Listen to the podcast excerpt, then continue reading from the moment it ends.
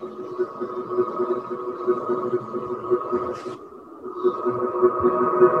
you.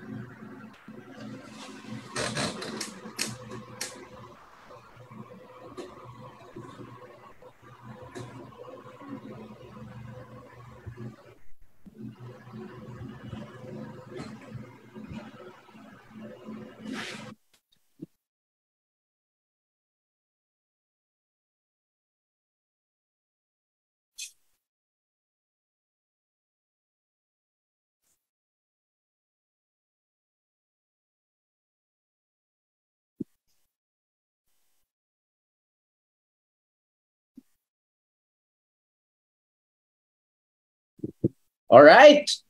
Good morning. Yan! Mukhang nagka-technical difficulties ang ating host.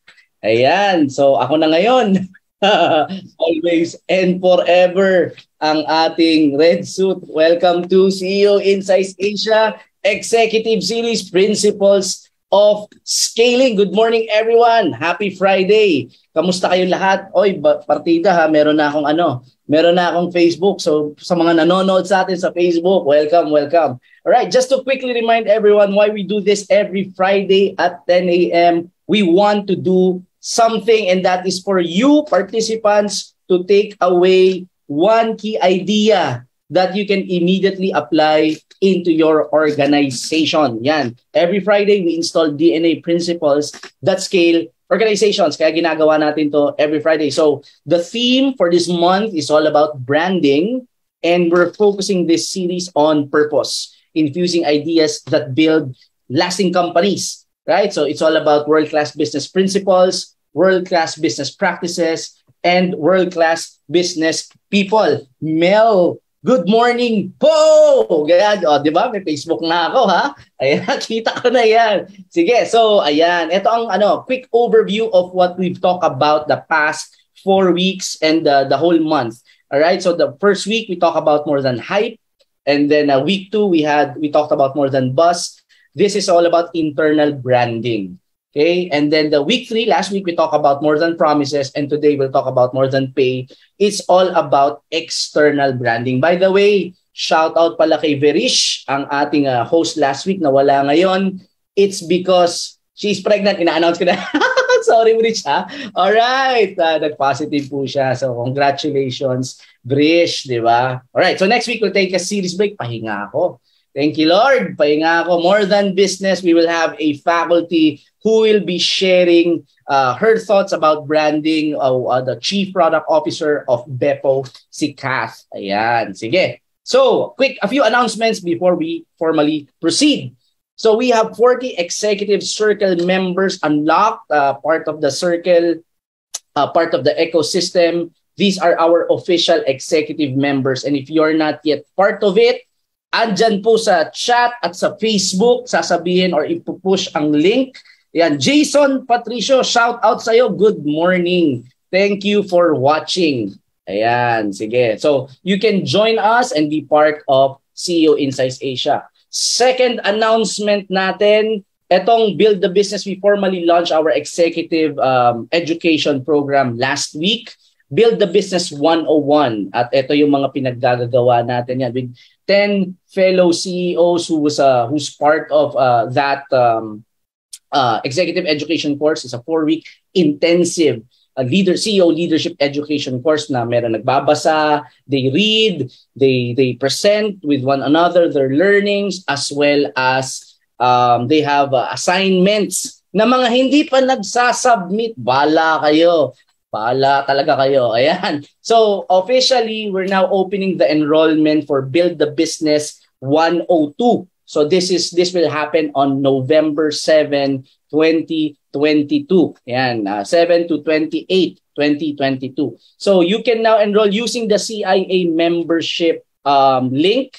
So naka ano tayo ngayon, naka uh, we're still on uh, what do you call it? It's not a promo but we're we're doing this to offer it to as as many people as we can. So being part of a membership, you this is one of your privileges. No, so pwede kayong ano kasama na to for the amount of 20,000, you get CEO Summit, uh, a pass, you are an official member for one year and then you get a four week intensive course on on, on a CEO leadership on November. Ayan.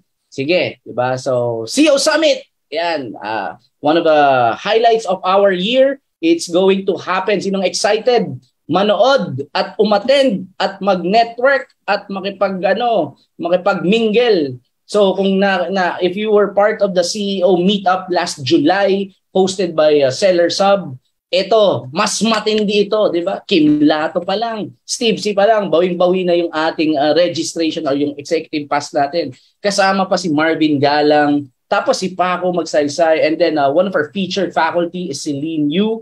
She is the president, oh, sorry, director yan, uh, the, the executive director of Chevrolet Philippines Covenant Car Company. And uh, this is her video inviting us to join the session. All right, roll! Betamax. Ayan, Celine Yu.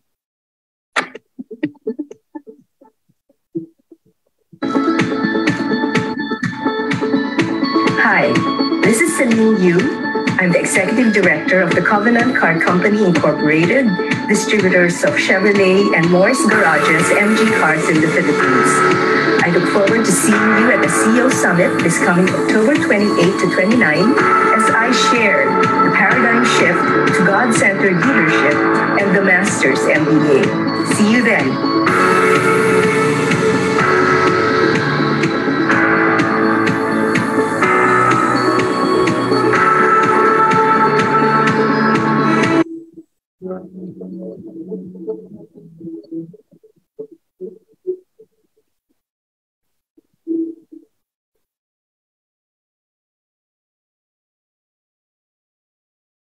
Ayan! So kasama natin ang mga founders who will be faculty for the CEO Summit. All right. So, enough about announcement. Ito na tayo. I will be introducing myself. It's weird, di ba? Ang topic for this week is all about more than pay. Ayan. So that will be uh, uh, ang end game natin ngayon. I'm very excited for this topic because it's one of the superpowers of startups. And most of the participants here, mga startup eh. So you learn a lot from this episode. As I have, no?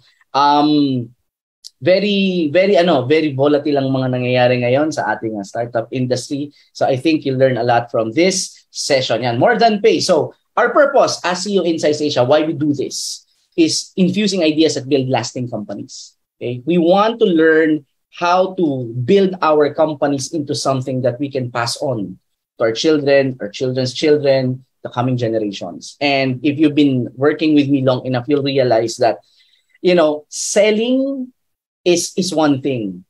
Building a company requires a different skill set.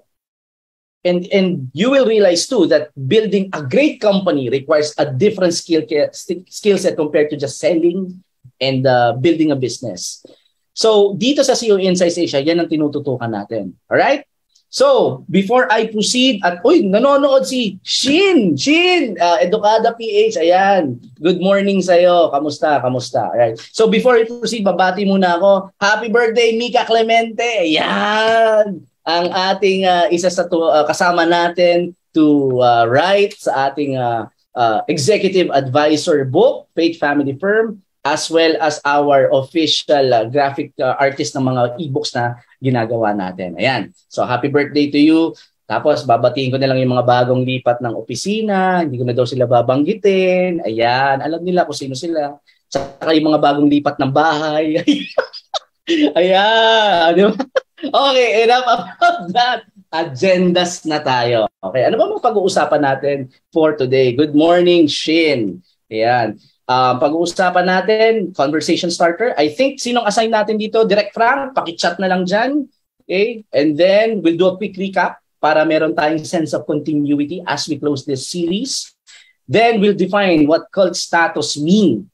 Yan. We're, we're, we're, you know what cult means, di ba? Sa, ano, you have your, your conception. We're not going to talk about religious cults. Okay? We're not going to talk about religious cults. We're going to talk about uh, cult as a brand. Okay? So we'll talk about why cult status matters, and then fundamentals of uh, fundamental building blocks of cult brands, and then accelerator. How do you accelerate a movement? Okay, and then we'll get practical. So, bago tayo mag-umpisa, alam niyo naman ang tradisyon natin dito, di ba? Ang tradisyon natin ay batiin ang bawat isa ng good morning while representing your company. So with that, kindly greet good morning from and then type your company. Yan, para naman may engagement tayo. Uh, sa mga, yeah, G up, Ruel Valverde. Sir, good morning. Yan, gwapong-gwapo. Diba? This is a family affair, by the way, ha? mag-asawa. Ayan, nanonood yung isa, nandito sa Zoom yung isa. Ayan. Good morning from Escasi, Seller Sub, M Starnet. Sa Facebook, ba? Nag-open nga ako ng Facebook pa. Ayan, Metari, RJ Felix. Good morning sa'yo. Mercado PH, We Trade. Yan. O, si Shin, Educada PH. Nakita ko si Zach nandito. Parang nandito si Zach. Uh, Rock Squad na yan. Why High Asia from John Lester. Aloro, Zaira, uy, kamusta? Yan. At of course, Comizen, si Ben, nasabon natin yan kahapon. Lagi ko naman sila sinasabon. Ayan. And N Rocket, si Jay. Alright. Proceed na tayo. Okay, conversation starter. Uh, ang request ay uh, si Direct Frank. So, bago tayo mag-proceed, good morning muna kay Miss Mel, ang ating chemist. All right, from Foligo. Sir uh, Frank, ito ang conversation starter natin. Ayun, nawala. Nasaan na? Ayan, okay, nawala yung question. Di ba? Sino nag-backtrack? Di ba? May mga, Ayan, gulo-gulo natin. May nangingialam ng aking slide. Ayan. Okay, good morning from our, our ano, Ripple Kids. Direct Frank, floor is yours. Yo, hello. Hello, sir. Dinig ako, sir. Claro.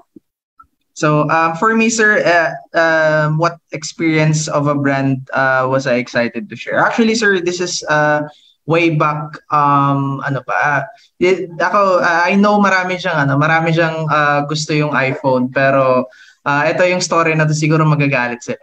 Kasi um, uh, for me, I, I was um, with uh, Apple since 2010 hanggang 20 uh, around 2015 siguro 2016. So parang nung nung time na yun kasi nasira yung phone ko.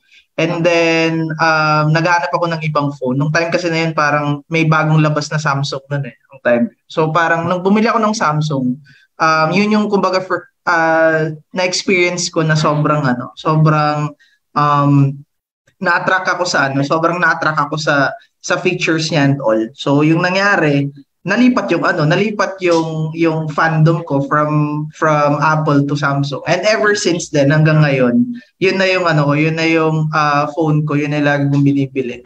And kapag ka kunwari may namimit akong uh, Apple user, lagi kami nag-argue kung ano yung mas magandang phone, blah, blah, blah. I'm not saying na pangit yung iPhone eh. Kasi maganda naman talaga. It's just that for me, sobra akong nahook sa Samsung to a point na ngayon, yun at yun yung binibili ko. Yun at yun talaga. So, ayun. So, yun sa akin, sir. All right. And that is uh, an example of someone who is, uh, sabihin na natin, excited about a brand that he shared it to the 13 million sa Zoom at sa 30 million, 26 million sa Facebook. Ayan. All right, sige. So before we proceed, let's do a very quick recap. Recap muna tayo. In first week, we talk about more than hype. Yan. Uh, we talk about branding and I think key, ano natin, a key insight natin doon that employer branding, uh, it's a mystery word eh. Parang branding, it can mean so many things to, to many people. But we're talking about here, branding is how people feel. This is from uh, the brand gap. Diba? Sabi niya, how people and see and feel about your company as an employer. How do the, the people, and not just co- the employer, but the customers, no, or who's trying to apply to your company. Okay, so it's what they feel inside the company that dictates the brand. It's not what we say about our company. It's what they actually feel when we're not in the room. Okay, yun yung, yun yung employer branding natin. Okay? So in More Than Boss, we talk about the framework. Yan. So we, we're a simple guy. We, we want to make things simple. So, successful business is based on three things. Financial vitality. Ayoko na mag-umpisa, di ba? Basta kailangan profitable ang company. Uh, yung, mm, ayoko sabihin, ayoko sabihin. But, uh, okay, dapat financially profitable yung company for it to become successful. And what drives financial vitality is customer engagement. Uh, the more engaged our customers are, the more wallet share they give to us. And what builds customer relationship is, of course, employee relationship, engagement of the employees. Because engaged employees build customer engagement, customer engagement build financial vitality, and it's a flywheel. Yan. Sabi nga ni Simon Sinek, di ba? Your customers will never love your, uh, your company until your own employees love it first. So yun yung um, uh, flywheel. We talk about the first two, employer branding, first two weeks, employer branding. Now we're going to focus on external branding. And last week we talked about um, uh, we talk about uh, more than promises and the foundation of a successful company is customer loyalty. Not one time, not repeat. A one-time customer that doesn't build a company, uh, a successful company. Okay? And even repeat. Repeat businesses, babalik-balik balik lang sa'yo until they find a cheaper alternative. A great company or a successful company is built on customer loyalty. Hence, we have to build a collection of loyal customers, a community of loyal customers. Okay, that is the secret to build a great company. Please type yes if you can still relate. Ayan, para naman may engagement tayo. Nasira yung mojo ko, pasensya na. Let me get my ano, my bearing first. Yan. Okay, salamat naman Ma'am Chris. Kay MJ Takiyuchi. I hope I pronounced that right. Right? Thank you. All right. Good morning. Sige, let's do a personal case study about uh, about um uh cult status. So I, I had this conversation with with um, I think it was BK. Uh, we were having this conversation and then sabi niya nag, nagtanong siya first time oh welcome welcome hindi ka na aalis. All right. So sabi niya sir where, where do you get those ano those uh, people that you the books that you read saan mo nakuha yan? How did you encounter that? And I told you my story, you know, and most of you know my story. I came from the church. I I, I wasn't really prepared to lead. I wasn't born a leader. I never think of myself as a leader as well. Um, I was forced because umalis yung youth leader namin and I was asked by the pastor to build a youth ministry. So I started leading. Okay, that was around mid, ano, uh, mid, late, late, late 2000. Tapos 2007, um, one of my classmates back in the seminary said, oh, di ba nagbibuild ka ng youth ministry and you're talking about leadership? Kasi I don't know how to lead. Eh. So, binigay siyang pamphlet sa akin. Sabi niya, ito, attendan mo to. And when I saw the pamphlet, that was, uh, andun si General Colin Powell, sabi ko, uy, lupit na ito ah. It, it, it had around 10, 10 faculty, 10 speakers. General Colin Powell, former CEO ng HP Carly Farina, and then Marcus Buckingham of Strength Gallup yan. So sabi ko, grabe, world-class faculty to ah. And then when I look at the price, 799. Sabi ko, seryoso ba to? Two days of intensive CEO leadership education for 799. Now, back then, I was still in college. Huwag nyo nang alamin kung kailan ako graduate. Di ba? Medyo, alam mo naman tayo, masyadong minahalang kolehiyo eh. Ayaw na umalis. Di ba? So, around, um, estudyante pa ako noon, 799 is big money for me. So, if I'm gonna, I was thinking, paano ba i-contextualize? It's around mga 8,000 pesos to 10,000 pesos ngayon. That money, ganun ka ano sa akin yan. But ay, sabi ko, uy, grabe, ang, ang mura nito for the, the value na makukuha nito. Uh, makukuha ko, ay, ay, ay, nag-ipon ako, no? And I attended the, what you call the Global Leadership Summit. Right. So some of you don't uh, haven't heard it. That's fine. Okay. And I have been attending ever since. It's an annual. What is this? Okay. Ano ba to? The GLS is a two-day infusion of actionable leadership insights. Hmm, parang familiar, di ba? Actionable. Okay? And inspiration broadcast to hundreds of host sites across the US every August. It started 1995. It was the, the Leadership Summit 10 years later, it became 2005, it became the Global Leadership Summit. They opened it to all over the world. So how many hosting countries? 118 countries ito yung host, 1,400 sites globally, and 83 US prisons. Kasi this is part of a church. Okay, it is a non-profit. Uh, it's part of the church, and um, they have ministry. They have prison ministry. So dun sa prison ministry nila, their church is being birthed inside the prison. So they want to infuse leadership to those people in the prison. So it's being broadcast in the US prison. Right? It's attended by 350,000 lang naman globally every year. Okay, so ganyan kadami yung uma-attend yan. At saka sa over 10 world-class faculty every year, ah, every year. So two days to, um, and it's, it has over 10, but in the Philippines, pinap, inaano yan, medyo late na and limited na kasi may restrictions yung ano eh. Hindi, hindi buong faculty ang pinapanood. So hinahanap ko na lang yung ibang faculty uh, sa YouTube or whatever. So, sino-sino ba mga naging faculty dito? Well, unang-una si Jim Collins. So, pinala nyo naman yan, di ba? The, the, the Jim Collins, di ba? Di ba? Baba ng standard natin. Eh. The Jim Collins of Philippines. Ayan. Ayan. So, si Jim Collins is a summit faculty speaker. Uh, I think nakalimang session siya or anim na session siya ron since uh, 2005. Um, ito naman si Tony Blair. Si Tony Blair lang naman. Sino si Tony Blair? Former Prime Minister of UK lang naman. Was a faculty of this one. Um, Alan Mulally, you know, sino si Alan Mulally? Uh, former CEO ng Ford. Siya lang naman ang bumuhay ng Ford nung nanamatay yung Ford back in the early, mid-2000. And uh, yung mga client partners natin na nag-BBR, sa kanya ko nakuha yon. Okay? He call it the, ano, the, I forgot the term, but yung business review na every week nag-uusap tayo, I got it from him. That's how he revived Ford. And so that's uh, one of the faculty. Uh, General, the late uh, General Colin Powell, he died pala last year. I didn't know. So I just uh, learned last night. So he was a, I think, three-time faculty sa Global Leadership Summit. Bob Iger, sino si Bob Iger? Ah, former CEO lang naman ng Disney. Um, he was the one who uh, who uh, acquired Marvel and he was the one who acquired uh, Star Star Wars. Yan. So si Bob Iger. Yan. Sino pa ba? Uh, former President George W. Bush. Yan lang naman yung mga faculty dito, no? At saka Simon Sinek was a 2019 faculty. And uh, Ed Catmull, sino si Ed Catmull? He's the CEO of Pixar and uh, Disney uh, Studios, uh, Disney Animation. So he was the right hand of uh, uh, Steve Jobs when he was alive uh, nung pag-aari pa ni ano, hindi pa nag-merge ang Pixar at Disney.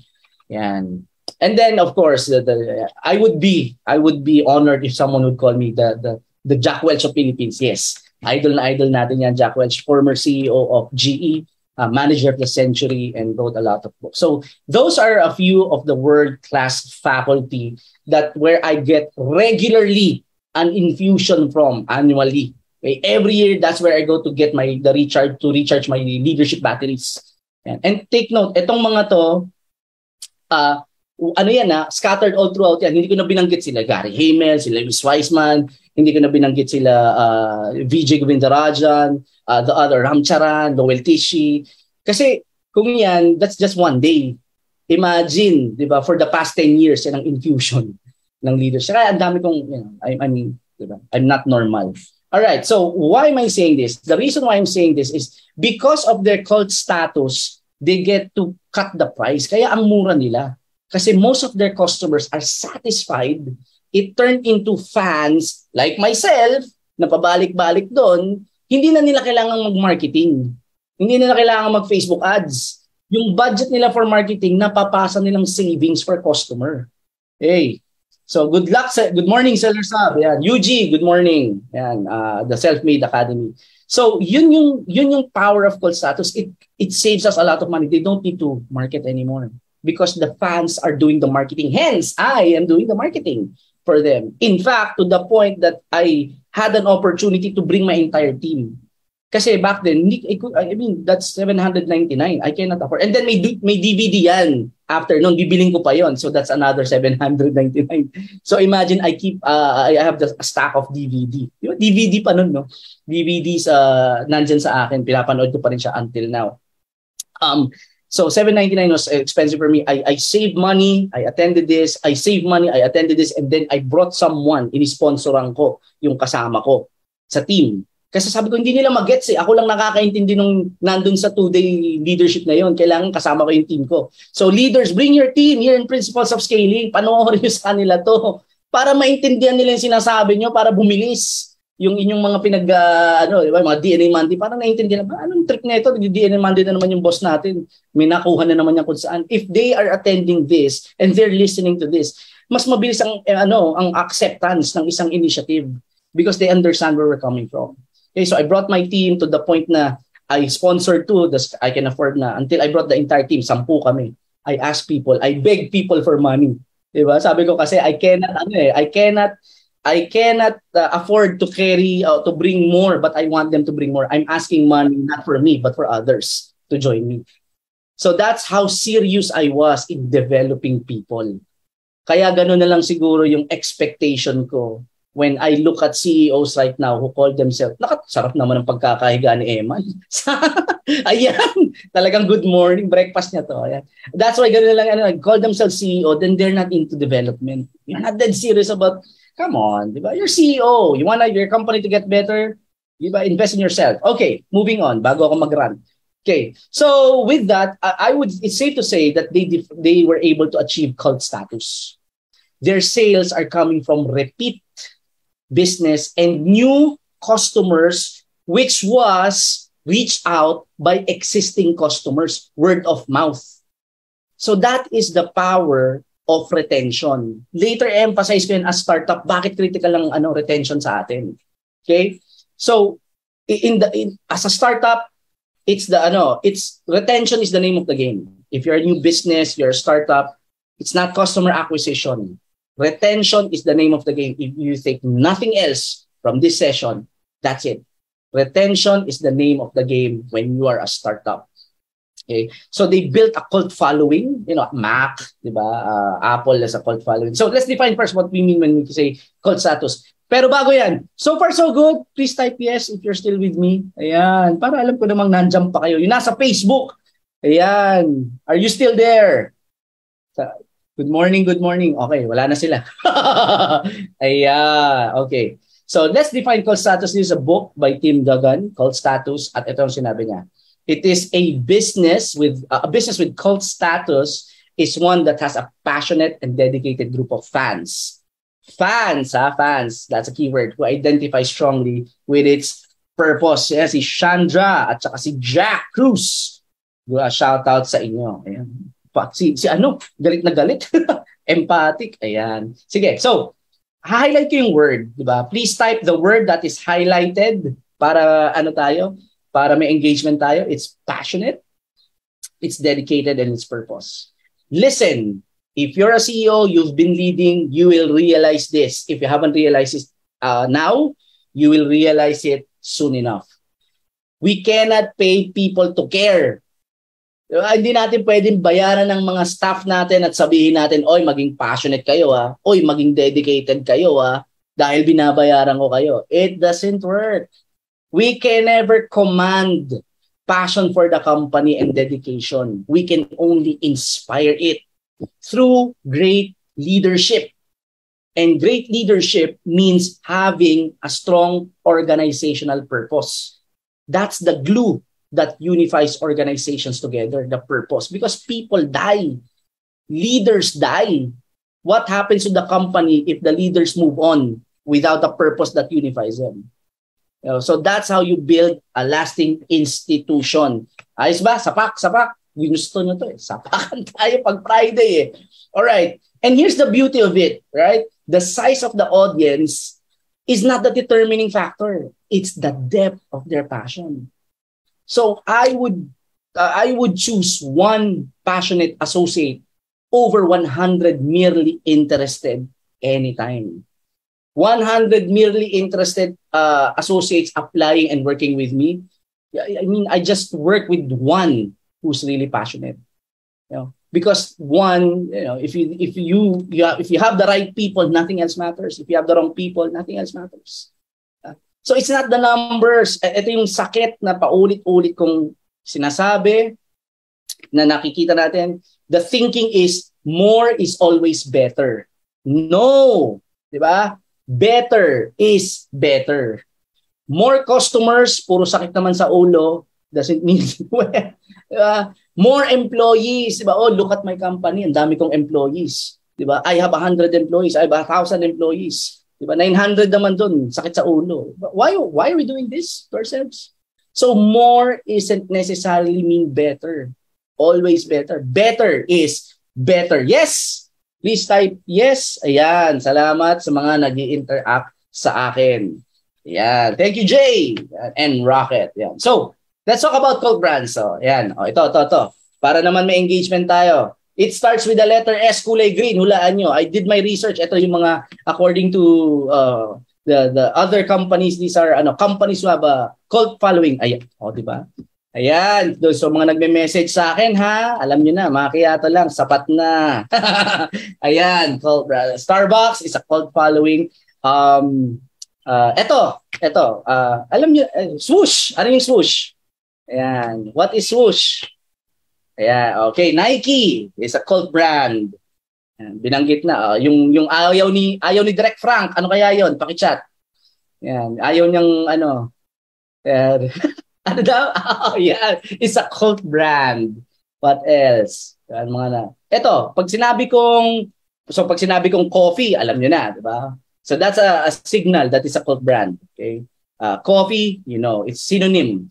Uh, pag sinabi kong sneakers or shoes, Di ba? Alam niyo Nike. Pag sinabi kong laptop, Apple. Okay. Pag sinabi kong fitness, ano kaya? Fitness. Ano kaya yan? Sige nga. Tingnan natin. Anytime, anytime fitness. sorry, sorry. Like, good guess. Bakal gym. di ba? Ayan. CrossFit naman. CrossFit. Ayan. Di ba? Forging Elite Fitness. Uh, how about this one? The afford, the afford. Ayan. Uh, anytime fitness. Ayan. Uh, ano ba the next one? Um, uh, I think soda. Soda. Let's try soda. Colgate toothpaste yan. Ano kaya soda? Ayan. Ah, ito. Alam niyo na to. Motorcycle. Sige nga. Uh-huh. natin. Yan. Diba? Grabe ang cult following ng Harley to the point na pinapatato imagine yung dedication and passion ng mga tao sa brand ng Harley, di ba? I mean, I love my wife, she's my world. Pero hindi ko, hindi ko pa pinapatato yung pangalan niya sa akin. Kasi ayoko rin naman patato, di ba? Sa puso ko nakatato. Iyon! Di ba? Yan ang mga natutunan ko lang yung kay Ruel. okay. Alright. So, a cult brand status, sabi niya rito, it is a community filled with loyal fans. And here's the thing loyal fans means customers and employees. They're dedicated and passionate to the company who serve as consumers and champions of the cause. They support the cause and they spread the word. So that is a cult brand. Smooth, yes. Wabe, di ba? Smooth like butter. Ano mong tayo, BTS eh. so you want to have a cult status where employees or staff or associates as well as customers love the brand to the point that they not only support it but they also spread the word. And so, why does it matter? Why does cult status matter particularly to startups? Because here's the thing, if you are a startup and you haven't noticed this, you are in a race against time. Your job, time is not with us, you know. Your job and mine as startup is to establish a steady stream of cash flowing in as early as possible to stabilize the operations. Hindi tayo mayaman as startups. Wala tayong budget for marketing kagaya ng mga ibang kumpanya. So we have to make do. You know, if you're gonna build something that will last, first and foremost, you have to survive. Yes, please type survive. I just wrote this kanina na one of my learnings Uh, this is from Jim Collins. Sabi niya, the only crisis you can learn from are the ones that you survive. So, and in the, we had, sa, sa e-com industry, we got hit two weeks ago. Di ba? Yung kaibigan natin eh, si Mark. Hmm, bait eh. Ano na pinaggagawa eh. So it affected a lot of businesses I'm working with and I see that the, the tension and stress in their eyes. Hindi man nila banggitin yun. So I know what's going on. And that's why there's that sense of urgency na if you're a startup, you are in a race against time. Get this in your head. And even na I'm no longer a startup, But still, in my head, only the paranoid survive.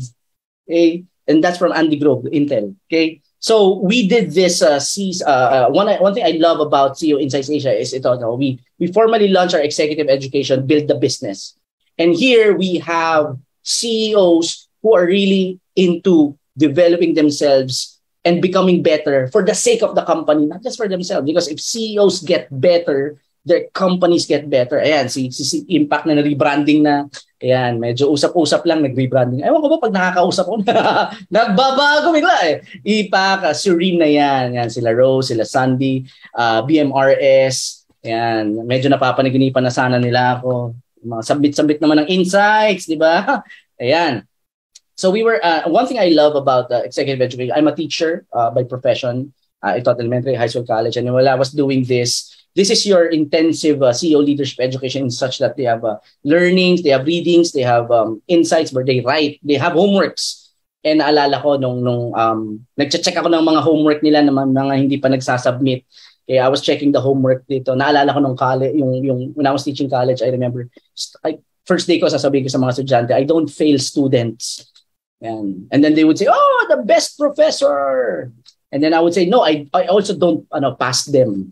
Diba? Students pass and fail themselves. I just compute.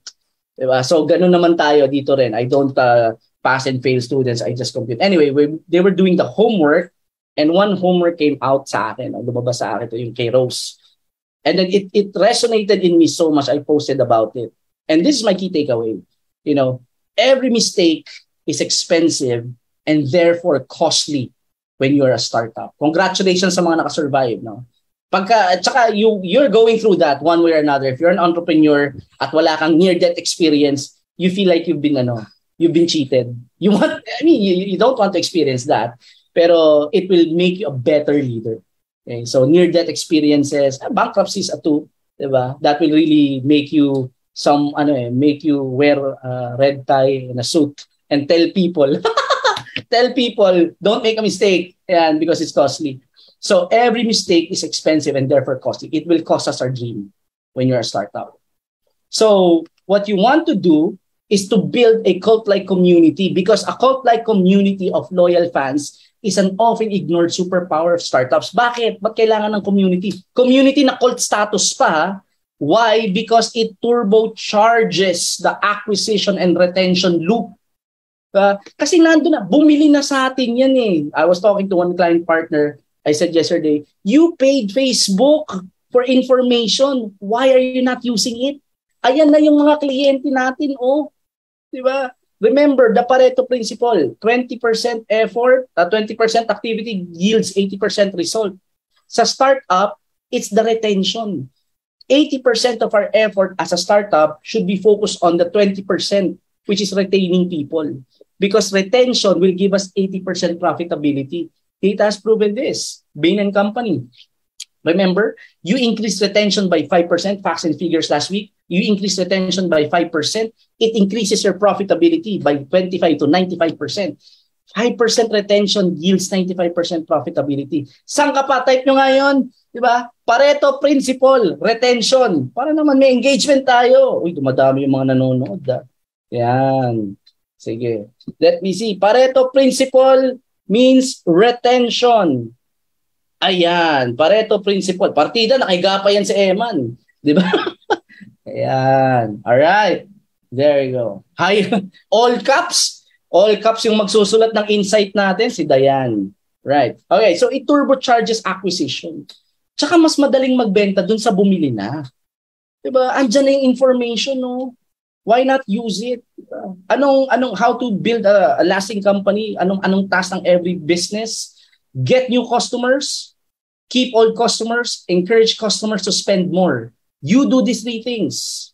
You build a cult-like following. All right. Sige. So, ano ba ang fundamental building blocks of cult brand? So far, so good. Enjoying? Please type so good pagka ano, if you're still with me and you're learning something new. Ayan. Okay. Fundamental building blocks of cult brands. You need three. Shinare ko na to dun sa Executive Education GC kagabi para ano, may preview sila. So you need to have, number one, a charismatic leader. Okay? All cults, di ba? all brands has a charismatic leader. Unfortunately, ako, I, hindi naman ako charismatic. Diyos ko, na-blood nga kayo sa akin eh. Di ba? So let's change it. Ayan. I-change it, di ba? Let's call it catalyst or champions. A company to build cult status, charismatic. Ayan. For a company to build cult status, it must have a catalyst. And ano yung catalyst dito? Dito papasok si Mel Medrano ng Gramworth, di ba? A catalyst is someone who injects himself in the situation and accelerates the reaction between two elements. Bumibilis. Hindi siya part nung ano, hindi siya part nung nung nung mga element. It doesn't become part of the the the elements. He accelerates the reaction of the two. So that's sort of what we're doing here. CEO Insights Asia is a catalyst. We're not really part of your company, but we're accelerating. If you become part of this, we're gonna accelerate. You know, ang daming CEO nagsasabi sa akin, sir, sumasakit ulo ko. Simula nung duma- nag-join ako sa CIA. Eh. Kasi lahat ng sinisigaw sa social media, we're counterintuitive. Social media is shouting, you know, yung mga nasa industry, grow, grow, grow. 'Di ba? Mag-ano ka, mag-loan ka, 'di ba? Patay. Diba? Dito, no, grow less, then obsess. Dito, be paranoid, you know. Loaning is a good thing, sure. But if it's going to be your motivation, not out of expansion, then you're doing it wrong. Diba? If you need, you know, you know, you need to put fire on your foot para ma-motivate ka, you're doing the wrong. You don't want to do it kasi kailangan mo pa i-motivate. Eh. If you love what you're doing, you don't need motivation. You don't need to buy a house na hindi mo ka ma-afford. Diba? To impress people you don't even like. I mean, why would you do that? So you have to have a catalyst a catalyst. So obviously kayo to, CEO. Catalyst. And then the second is you have to have a core ideology. You have, hello, our parlance, you have a DNA. Ayan, high blood na. sorry, sorry. Wala akong, wala akong tubig. Eh. Ayan, so core ideology. You have to have a message, you know, a DNA. Uh, some people call it, si Simon Sinek call it just cause. Noel Tichy, one of my favorite authors, uh, talk about thematic leadership. If you can see, I mean, when when people look at me, they say, uh, what's my leadership about? They would say, execution. Kasi by design yun. Okay? It's not by accident. Everything I post, it's by design. It communicates the message. Right? So visionary leadership, uh, it's called the uh, Visionary Leadership by Bert Nanus.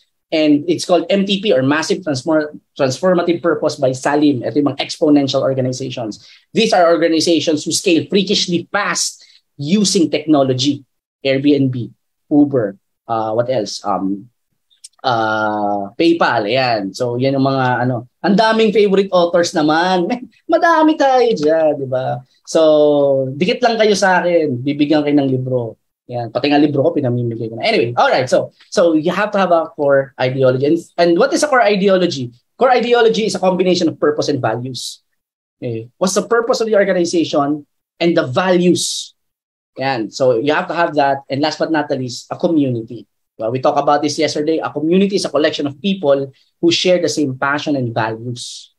So imagine a community filled with loyal customers and they're loyal because they share the, the, the, the they share your values.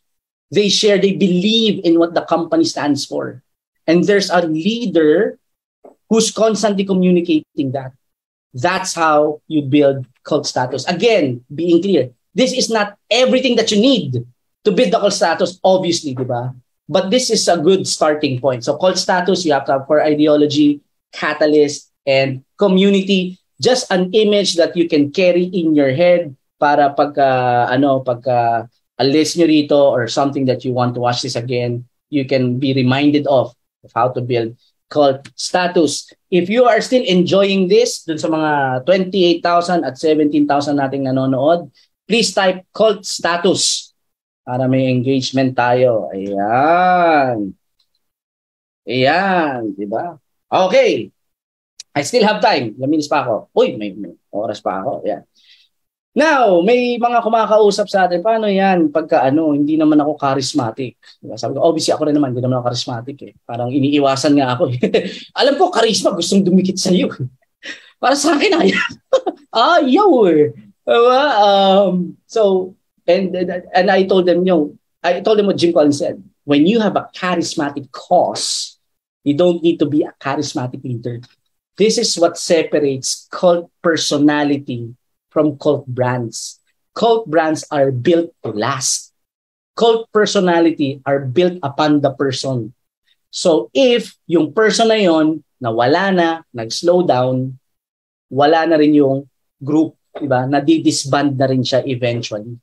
But if you have a charismatic cause, you don't need to be a charismatic leader. Ayaw nang isin ang message ko pagka sinabi kong I need you. Ayan.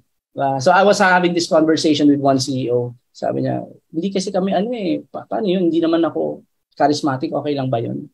Sabi ko, well, when you're engaged with me, or it doesn't matter, but let me just share this. No? When you're engaged with me, I'm not going to change your personality. I'm going to build your leadership competency, your business competency. So if you're an introvert, you can still build a great business. Or an extrovert, doesn't really matter. If you're an introvert, that's good. If you're an extrovert, that's good too. So long as you have the skill set to build a great company, then regardless of your personality, in fact, Susan Cain wrote a book entitled Quiet, you know, power of uh, the power of uh, something in a in a noisy world. Yan, hanapin niyo na Susan Cain. Yan. So he wrote about that. And once the, it's for introverts. So Mel, pano, basahin niyo. Jill, basahin niyo. I have the ebook. Send ko sa inyo. Okay. So how do you accelerate creating? How do you accelerate creating a movement? You know, cult status, you can change it to a movement. You know, and when movement, when we talk about movement, movements change something. You know, so pag nagsama-sama, nagkwentuhan, hindi movement yon Nagsama-sama lang yan, swapping lang. But a movement, uh, a group becomes a movement if they stand for something and they do something to change it, to change the situation, right? So, how do you do it? Tatlong M, messaging. It should be consistent and constant. So, this is the core ideology. You have to constantly communicate. Uh, consistent, ibig sabihin, walang tigil. Principles of scaling, umulan, bumagyo, diba? may earthquake, may sakit ako, nanganak yung asawa ko, may principles of scaling every Friday yan. Uh, It has to be consistent and it has to be constant, walang tigil. And not only consistent in doing it every Friday at 10 a.m., you know, consistent yung messaging. Mahirap na isa sinasabi ganito, isa ganito. Misalignment yon, right? You want to be you want to be aligned as much as possible. Next, there has to be members. These are the influencers. Right? So these are the, the RDs, these are the Frank, these are the BK of your community. So going back, how do you apply this in your ano in your building your cult brand? in your customer base, there are influencers. Focus on them. Okay? Focus on them. Bigyan nyo ng freebies. Diba? Build the relationship with them. Because they will move the others. You know, the, the reason why I joined is because someone recommended to me. We join movements because of friends. Diba? Pagpasok natin doon, then we hear the message. That's when we believe on the message. But first, it's because people invited us to be there. You know, and those people are people we respect. That's why many of us here, yung mga umatin yan, yung 20 na nanonood at saka yung nasa Zoom at mga members natin, they didn't know me. I didn't know them. They were invited to CEO Insights by people who were inside CEO Insights Asia, who were invited by people who I know. so ganun siya. Uh, that's how you build call status. And last but not least, momentum. And when we say momentum, frequency, intensity, and consistency. Every when you have a new member or a new customer, it's be, it's best to infuse it with the DNA, the messaging, uh, in the first seven days. That's why we build getting started. You know, you want to infuse the DNA to your uh, members or customers as early as possible. And consistency means being in the face of your customers at least once every seven days. That's how you build momentum. Now, when you say in your, ako, I, I syempre, I'm in the service business, I have to be in the face. But what if you're a product? Then your brand should be in their face. You know, having a conversation with them, tatawag na rin naman tayo eh. Message them, di ba? Huwag muna upsell. Pag message, message lang. Di ba? Inform mo na you earn, you earn the freebie, gano'n. Huwag namang ano, oy, may binibenta kami ganyan. The reason why I reached out, wag gano'n, wag gano'n, di ba? Build relationship because the strength of the relationship will determine the quality of the movement of the wallet. 'Di ba? Madaling mangutang sa kaibigan. Ayan, 'di ba? You get what I'm saying? So if there's a relationship, ayan, there's a relationship, they will listen to us. Okay? So, okay, let's get practical. I still have 10 minutes. Ayan. Kaya pa, kaya pa? Uh, are you still there? Yes, if you're with, you're still with me. ba? Ayan, 'di ba? Sige. So, how do you install this? How do you get practical? Okay. First, formalize your ideology. your core ideology, your DNA, design your DNA. What do you stand for as an organization? What is it? What's your purpose? What's your values? You know, we have Arise for Comizen. We have uh, Lit or Elite for uh, WeTrade. We have Idol for BK and the sellers of and IM. Uh, we have uh, Fire, diba? Fire, Fire for uh, Chris. So what's yours? Well, we have the three R's for FASI. Uh, rapid experimentation, relentless uh, education, ruthless execution. We have the three M's for CEO Insights Asia, missional, methodical, and multiplier. What's your DNA? Formalize it. You know, if you need help, just have a conversation with me. Okay. Next, find your audience, which is build your community. If people are not buying our products or what we sell, and it's a good product, it's because we're talking to the wrong person. That means they're not bad person. You know, I made this mistake when I was starting CEO Insights Asia. I thought CEO Insights Asia is for everyone. Hindi pala. And that's fine. Okay, that's fine. It's not, we're not for everyone. And ganun din, yung brand joy, it's not for everyone. Okay? It's for those who are passionate about what you believe in. Again, it's not the size of the audience, it's the depth of their passion that changes things. Right? And last but not the least, uh, ito yung ginawa natin kahapon, no? Uh, last week rather. How do you build your community? Connect with your customers. Contribute. You know, this is my way. Principles of scaling is our way to contribute to our customers. You know, customers are builders, people who build institutions for legacy beyond simply making money and create content. So that's I'm posting, you know. Yung, yung sinabi ko ng CEO kanina, sabi, hindi naman ako charismatic. I'm not expecting you to be charismatic. I'm not expecting you to write your thoughts kagaya ko because that's my personality. I love to write, you know, and I love to share my thoughts. That's how I sharpen my mind. That's why I'm sharing it. I'm not expecting you. You're an introvert. I'm not expecting you to do that. Diba? But lead your own way. You know, create, create.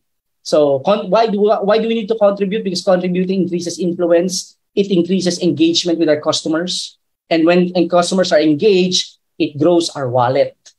Uh, so that's why we need to contribute. All right. And last but not the least, focus on the carriers. Carriers are those who are your uh, core customers. These are the influencers. Engage them, feature them. You know, I'm uh, I think pinayagan ako ni UG, no? UG of the Team Self-Made Academy we're they are uh, they're watching this sa group nila nagpost ako ron ng video natin so we're simulcasting with the team self-made academy so there you want to use the people who already have networks who are loyal customers of yours because they will influence the people the who are following them right so formalize your core ideology find your audience and focus on the careers information overload Closer na tayo. May break ako next week kaya huwag magalala. I will shut up in a few. You want to be fired or fired? Ayan. So in closing, this is the framework. Okay? So the white ones are the customers. These are the one-time, the mere interested. And then if you did your job last week, you already start to build your community. Ito na yung kilala na tayo. They have a relationship with us. And uh, then you have the core, yung loyal customers natin. Yung kahit pa wala pa tayong bebenta, bibili na kagad sila. You know, that's what you want because they support the brand, they believe in the mission. And so, what you do, you get that DNA, you attract your loyal customers, you infuse them with the DNA. And once you infuse them, you focus on this Pareto principle, they will go out and affect their circles. They have networks. And the more we do this, repeat every seven days, that's how we grow into cult status. Yes? Yes. All right. So, closing thoughts recap lang tayo. We're all about infusing ideas that build lasting companies. That's why we're doing this every Friday at 10 a.m. We want to help builders to build companies that last. We talk about world-class principles in week one. We talk about world-class practices in building communities in uh, week, week three, rather, week two and week three. Now we're talking about world-class people. So I want to close with a story. Um, CEO Insights Asia is uh, a shock in the system for a lot of people. Nagugulat sila na parang, grabe, this is, ano, this is counterintuitive. Kabaliktaran ito ng lahat ng naririnig ko. Okay? In the world, we're saying go fast, grow, grow, grow. You're saying slow down. Grow slow when you can, grow fast when you must. Yeah. And that's fine because we're building something to last. We're not built for hype. You know, we're not built to flip. We're building something that will last. And I, I remember having this uh, last night no yung yung anak ko matutulog na siya my my 5-year-old daughter um she's very clingy now na nandiyan yung brother niya uh, in a good way, you know. I think uh, masyado niyang mahal yung kapatid niya. So he, he invited, uh, she invited me to her bed and said, Daddy, tell me a story. And, and then sing me a song.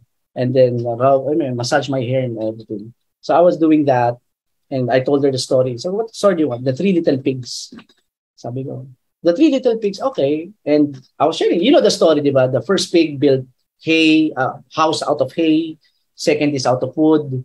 Third build out of building, uh, of blocks. Uh, sorry, uh, uh, what do you call that? Uh, cement. And then the first two, they, they were able to build, bricks, yes, bricks. They were able to build very quickly. Tapos tinatawanan nila yung pangatlo. Kasi di ba parang, kami, nakabuild na kami, ang bilis namin, ang laki. Ganyan, di ba? Ikaw, may bahay na kami, chill-chill na kami rito, enjoy-enjoy na kami. Ikaw, meron ka pang ano, kumbaga, nag, nag, naghuhukay ka pa, you know, nagbibuild ka pa ng bricks. And then, the big bad wolf came. And then, Huff and Puff and Blue, the first two. And then they went to the third one. And that's what kind of, that's a kind of institutional building here. We're building something that will last. It will take time. You know? So, hayaan natin yung mga nagtatayo ng ganyan. You know? It's you against you. It's never about you against other CEOs or other companies. It's always you against you. know? It's you against your best performance yesterday. So ignore the white noise. They're just that. They're just noise. Focus on building. Because if you're focused and obsessed with your customers, and building your business, we don't have time to look at others. Uh, the reason why we have time is because we're not building it to last. Yes, I. Ayan. Yes, I. So yeah, focus on our customers, obsess about them, build institutions that last. And ang dream natin is this. We want to build a CEO ecosystem, a movement filled with CEOs who bleed excellence. Enough about mediocrity because the world we want to live in, a world of excellence, will not be built by CEOs who are loyal to mediocrity. We can't. So this is what we want. Yes, I, pwedeng pwedeng gamitin yan sa com yan. So thank you for having me. Next week break ako. I give the floor now to Love. Welcome back. Yes. Hello, Sir Val. Thank you, thank you so much po sa another mafanakit, mafanapang na POS session. And yes, I'm back. So, to share insights, since hindi ako nakapag-opening kanina, allow me to share the insights for today. okay. So, babawi ako, Sir Fa. Anyway, so again, thank you po, Sir Fa. And ano pa lang, from the explanation of a cult status, a cult brand, to the building blocks of a cult brand, yung fundamentals, accelerator of movements, and getting practical, yung three Fs yes, siguro information overload, but they are value adding. Lahat ng mga points na share talagang very useful, insightful. We can use, utilize it in our company or our organization. And just to share what I have learned so far, I believe managing organizations is about integrating people towards a common goal that is very much embedded in culture. And culture guides how people work and a healthy one enables every company to attract and retain highly motivated, highly engaged employees and unite them around a common goal, purpose, or cause in pursuit of sustainable performance. Going back to legacy play na always na sinasabi ni Sir Fa.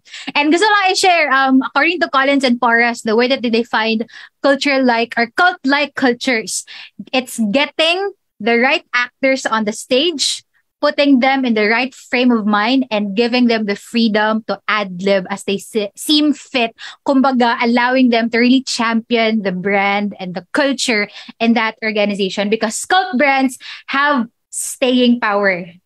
Cult brands enjoy sustained extreme customer enthusiasm, and that's what they're up to. So let's all remember to focus and obsess and bleed excellence. So thank you, thank you so much again, Sir. Ready na ang everyone, I think, for circle meeting next week. If you're ready, please type na circle meeting.